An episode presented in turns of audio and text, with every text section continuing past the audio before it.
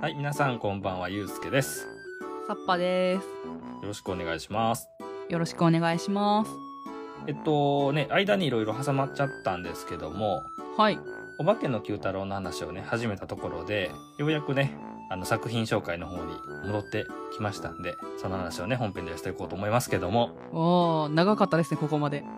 あの、初めの2話では、うん。まあどういう背景でね、お化けが作られたかっていうような話を、まあ、してた感じで、うんうんうんうん。ここからはまあ具体的にね、作品の中身を喋っていくので、はい。ちょっとね、ぼんやり、あ、どんな話してたかな、みたいなことを、まあ、あの、今思い出してくれた方は一回止めてね、聞きに行ってもらってもいいですし、うん。まあ、このまま本編聞いてもらって、うん。ここから聞いても大丈夫なようにはしてますので、どうぞお楽しみください。はい。お化けの九太郎の回、またここから始まります。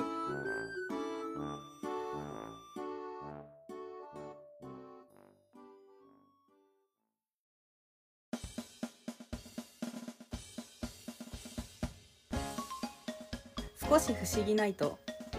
この番組では藤子 F 不二雄先生の少し不思議な物語について楽しくおしゃべりします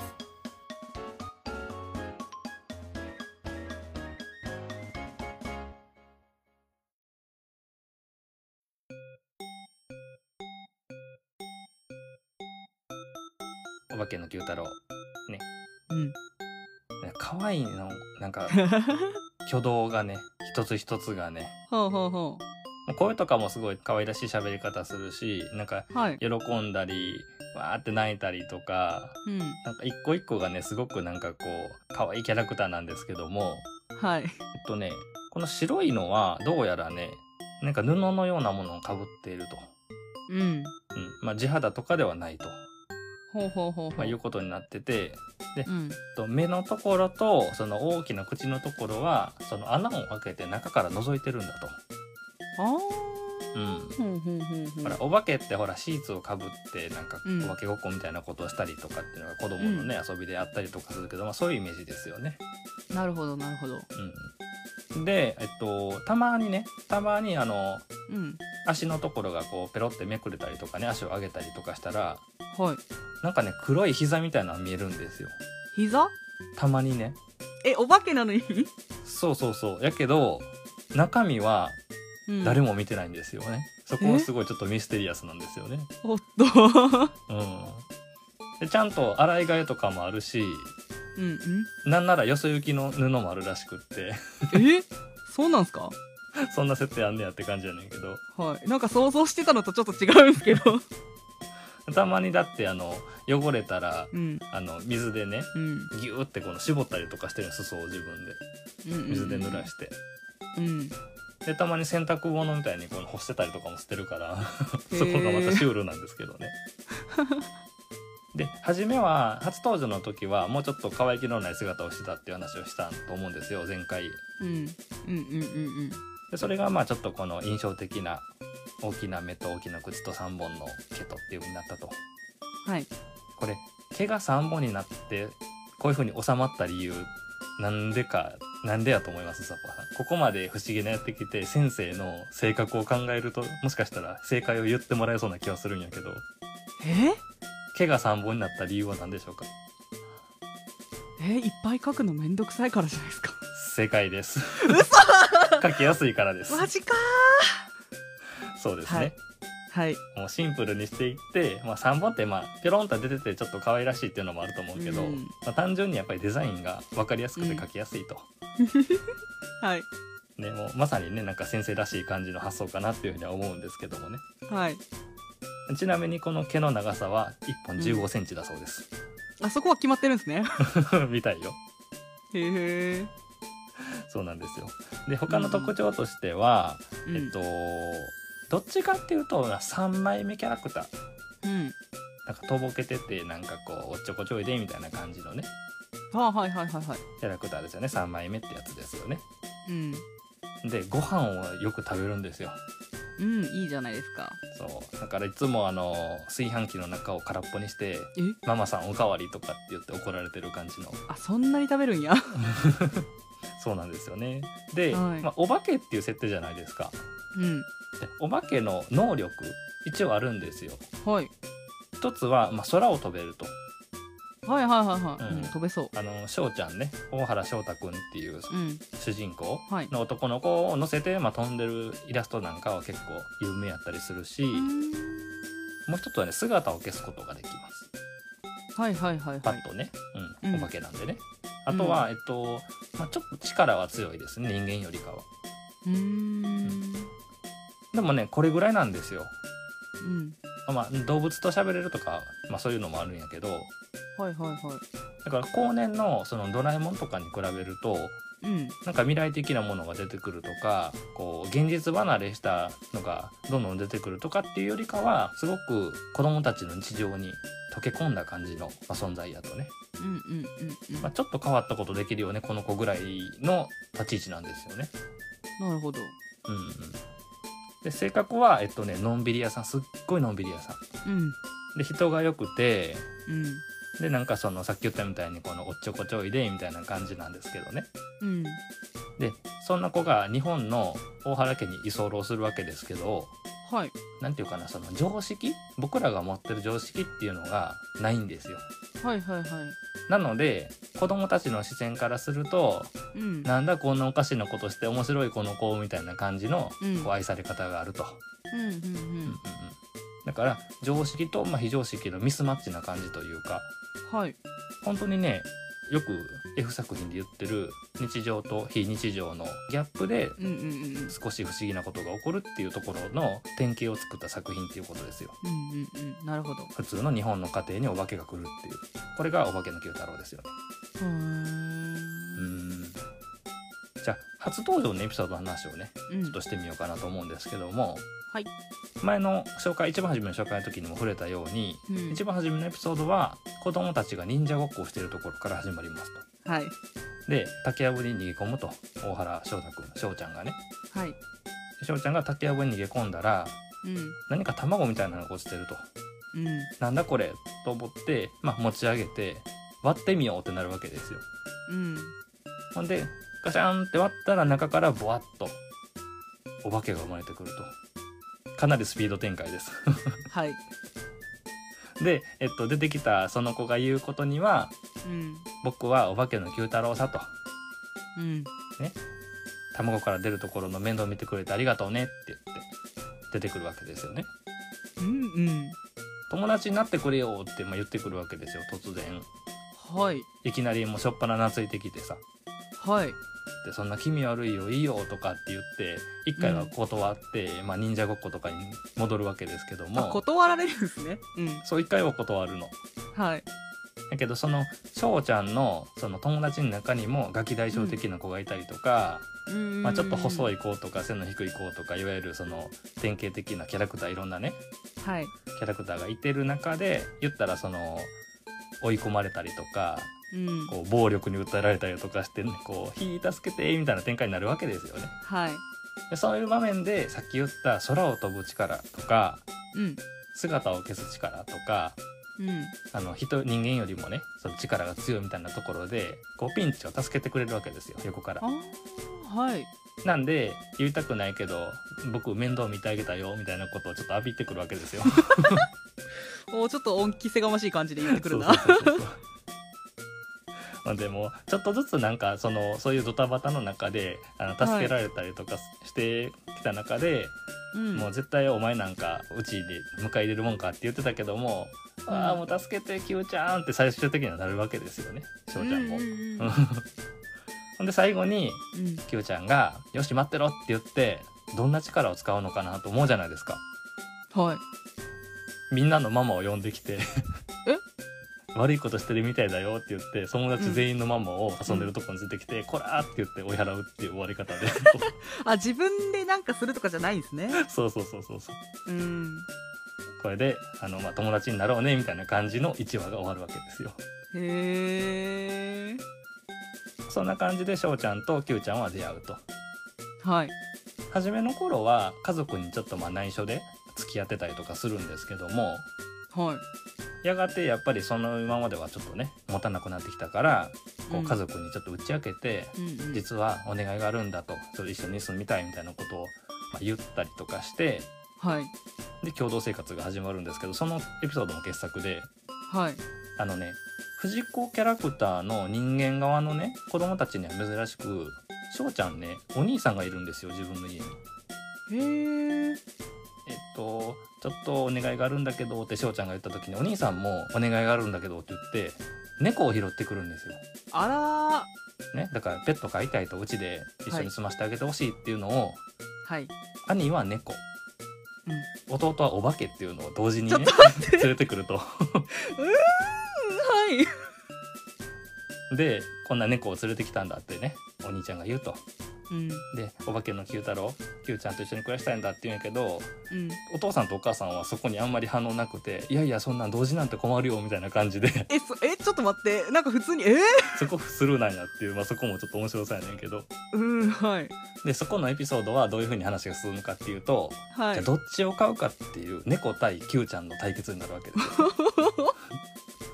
はいね、どっちが言ったらそのちゃんと何いい子でおれるかみたいな話になっていってうんでそこでもちょっとその対比があるわけですね猫はまあ現実にいるじゃないですかうんお化けはいないじゃないですかうんだから猫ちゃんがこう膝にね乗ってゴロニャンってしたらまあなんて可愛いとはいで Q ちゃんは「僕だってそんなことできるよ」って言ってパパの膝に乗んねんけど重たいって言ってドーンってこの跳ね抜けられるとかねえあと猫が猫はほらネズミを取るんですよね家の中の、うんだから役に立つよっていうのをまあお兄ちゃんが言うんやけど、うんネズミぐらい僕だって取れるよって言って屋根裏に登ってうんはいでこのバットで「えいやえいや」ってこう破壊して回ったら屋根裏がボロボロになると。あーやっちゃったなー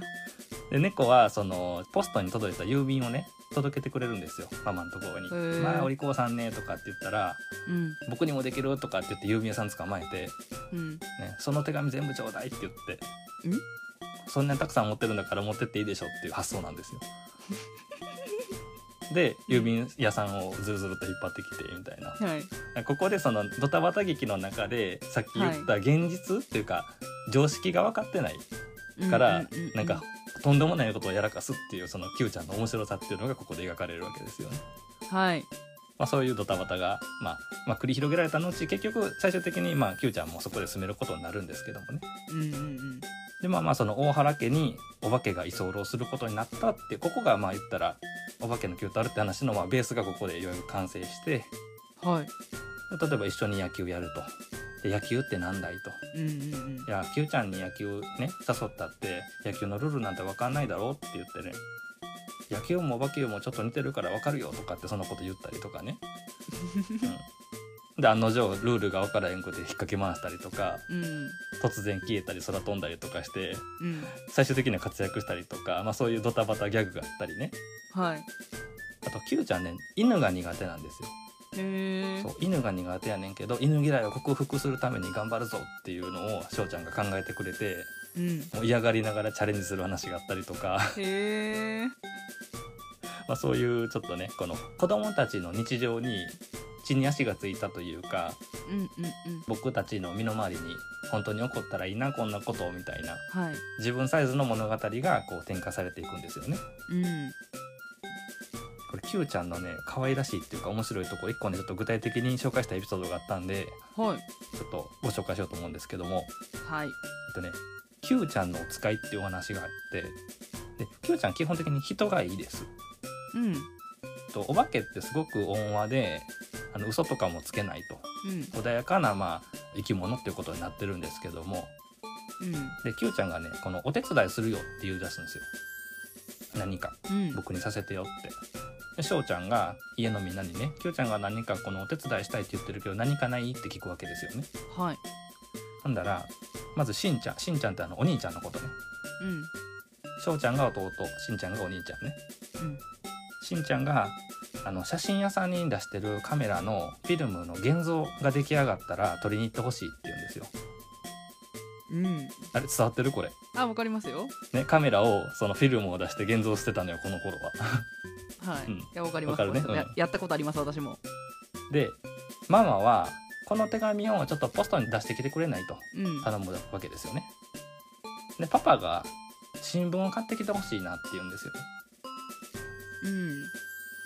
で翔ちゃんは翔ちゃんで女の子の友達よっちゃんっていう子がいんねんけどよっちゃんにはい映画を今度見に行かないってこう誘いに行くのをちょっと聞いてきてくれないかなってきゅうちゃんにお願いするわけですよ。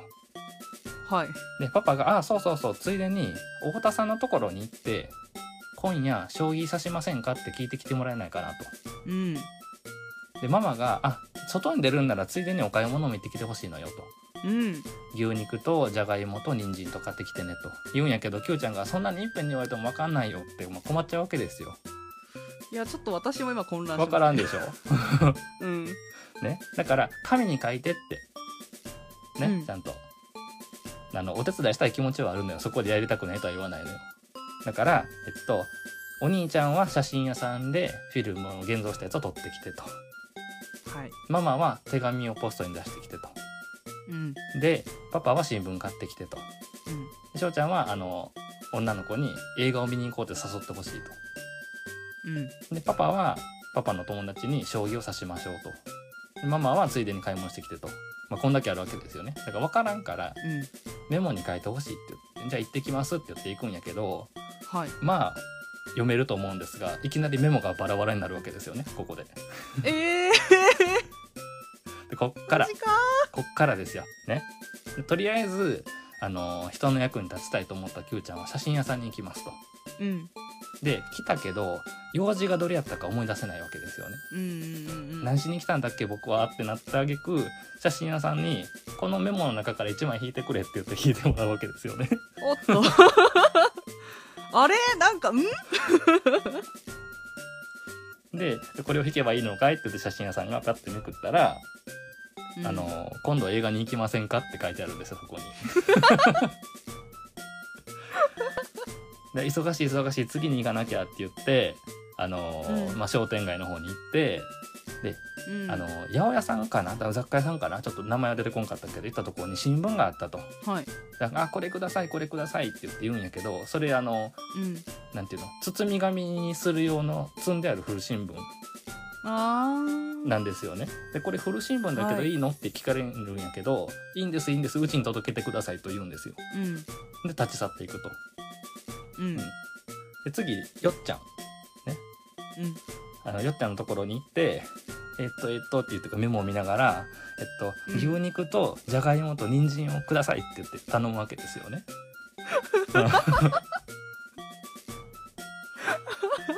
でまあ Q ちゃん帰った後よっちゃんが「あの翔ちゃんにねあの食べ物くださいって頼まれたんだけど」ってママに報告しに行くんですよ。うん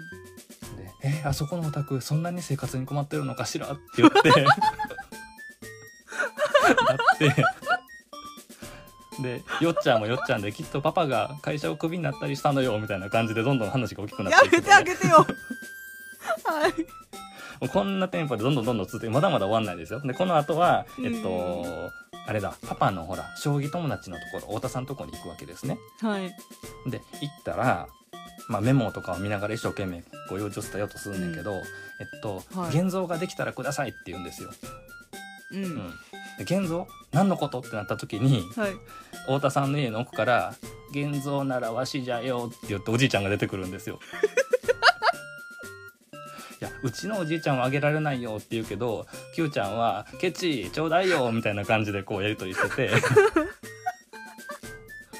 はいやーもう暇だからいいよ」みたいな感じでまあついてきてくれるとね。今だからいいよって何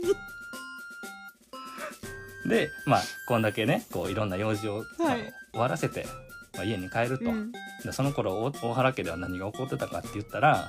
はいあのー写真屋さんがねこうよそ行きの格好をして「ごめんください」って来て「翔太くんいますか?」って言って「あ翔太なら僕ですけど何ですか?」って言ったら「ああのいや、ね、映画に誘われたんで来ました」って言ってくるわけですよ ね。ななその次にあの「お届けです」って言って、うん大量の古新聞がドンってこうパパに届けられると。はいで極めつけはよっちゃんがねはいあの翔ちゃんがうん九太郎のやつ間違えたなって言って慌てて飛び出すわけですよ止めにうんうんうん飛び出したところによっちゃんが来てうん「気を落とさないでね」って言ってうんおにぎりを作ったやつを渡してくれて「あなたが貧乏になっても私たちいつまでも友達だからね」って言ってあ の手を振ってくれると。でキウちゃんがあのはい玄三さんとねおじいちゃんと一緒にこうよぼよぼよぼよぼ歩いてき て大原家に着いて終わるっていうね、 もうなんかなんかそういういろんな用事が行ったり来たりしてこう読んでる側はなんかそのはい横からね「ああ Q ちゃん違う」と思いながら、まあでも、うんもう話はどんどん続いていくわけですよね。だから Q ちゃんは人の良さが出ててこう一生懸命何かをこのうんね人の役に立ちたいと思って頑張るんやけうんうんどうんどんどんどんどんなんかこうおかしなことになっていってうんで最終的にもう「じゃんじゃん」って言って終わるような話なんですけどもねはい、うんなんかこの Q ちゃんのうんミスマッチ感こう一生懸命やねんけどどんな失敗が待ち受けてるんやろ次はみたいな感じのこう、はいある意味ねこう見守ってる感っていうか、まあ、その辺りがすごい Q ちゃんが愛されキャラになっていったような、うんうんあのまあ、経緯なんかなとこれが多分当時の子供たちとかテレビアニメになった時にうんうんほのぼのとした世界観がね子供にも安心して見せられるわみたいになった、まあ、一つのね楽しさのこうエッセンスなのかなっていうふうに思ったわけですよ。なるほどいやほんまにこの日常の中で起こるドタバタした笑いっていうのは、今読んでも面白いですわうんいやめちゃくちゃ笑いましたもん話聞いてるだけでであのだんだんだんだんね大原家の中に居候してる Q ちゃんとかもそうやってはいあの翔ちゃんと遊んだりとかねパパさんママさんとか言いながら「おかわり」って言って「もうないわよ」とかって言われたりとかして愛されていく、くんやけど、はいえっとねお化けの国からパパとママがやってきますえさあどうなるのかっていうのは次の話にしようかなとあーちょっ思ってますとはい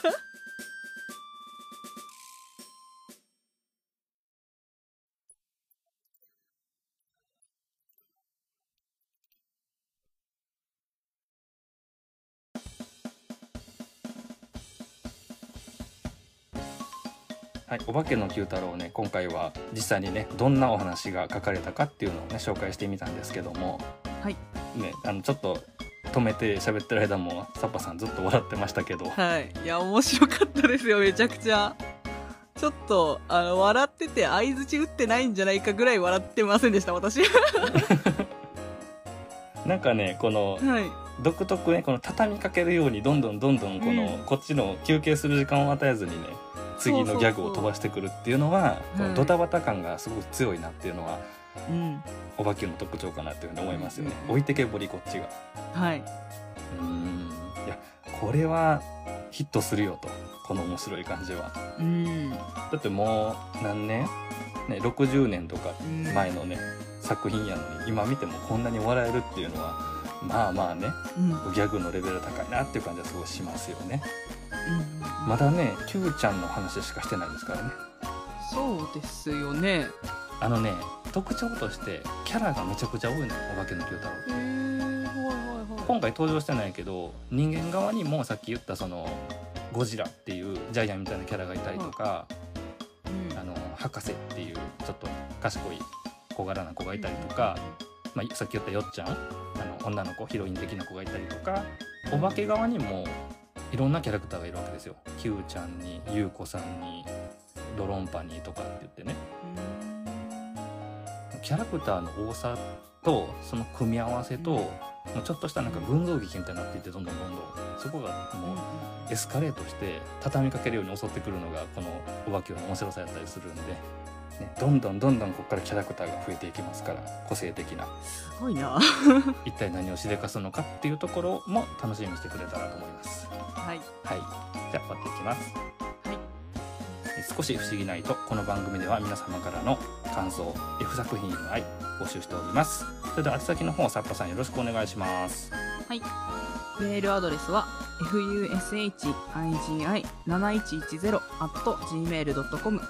ツイッターのアカウント名は少し不思議ないとハッシュタグは「ハッシュタグ不思議な」不思議はひらがななはカタカナで検索してみてください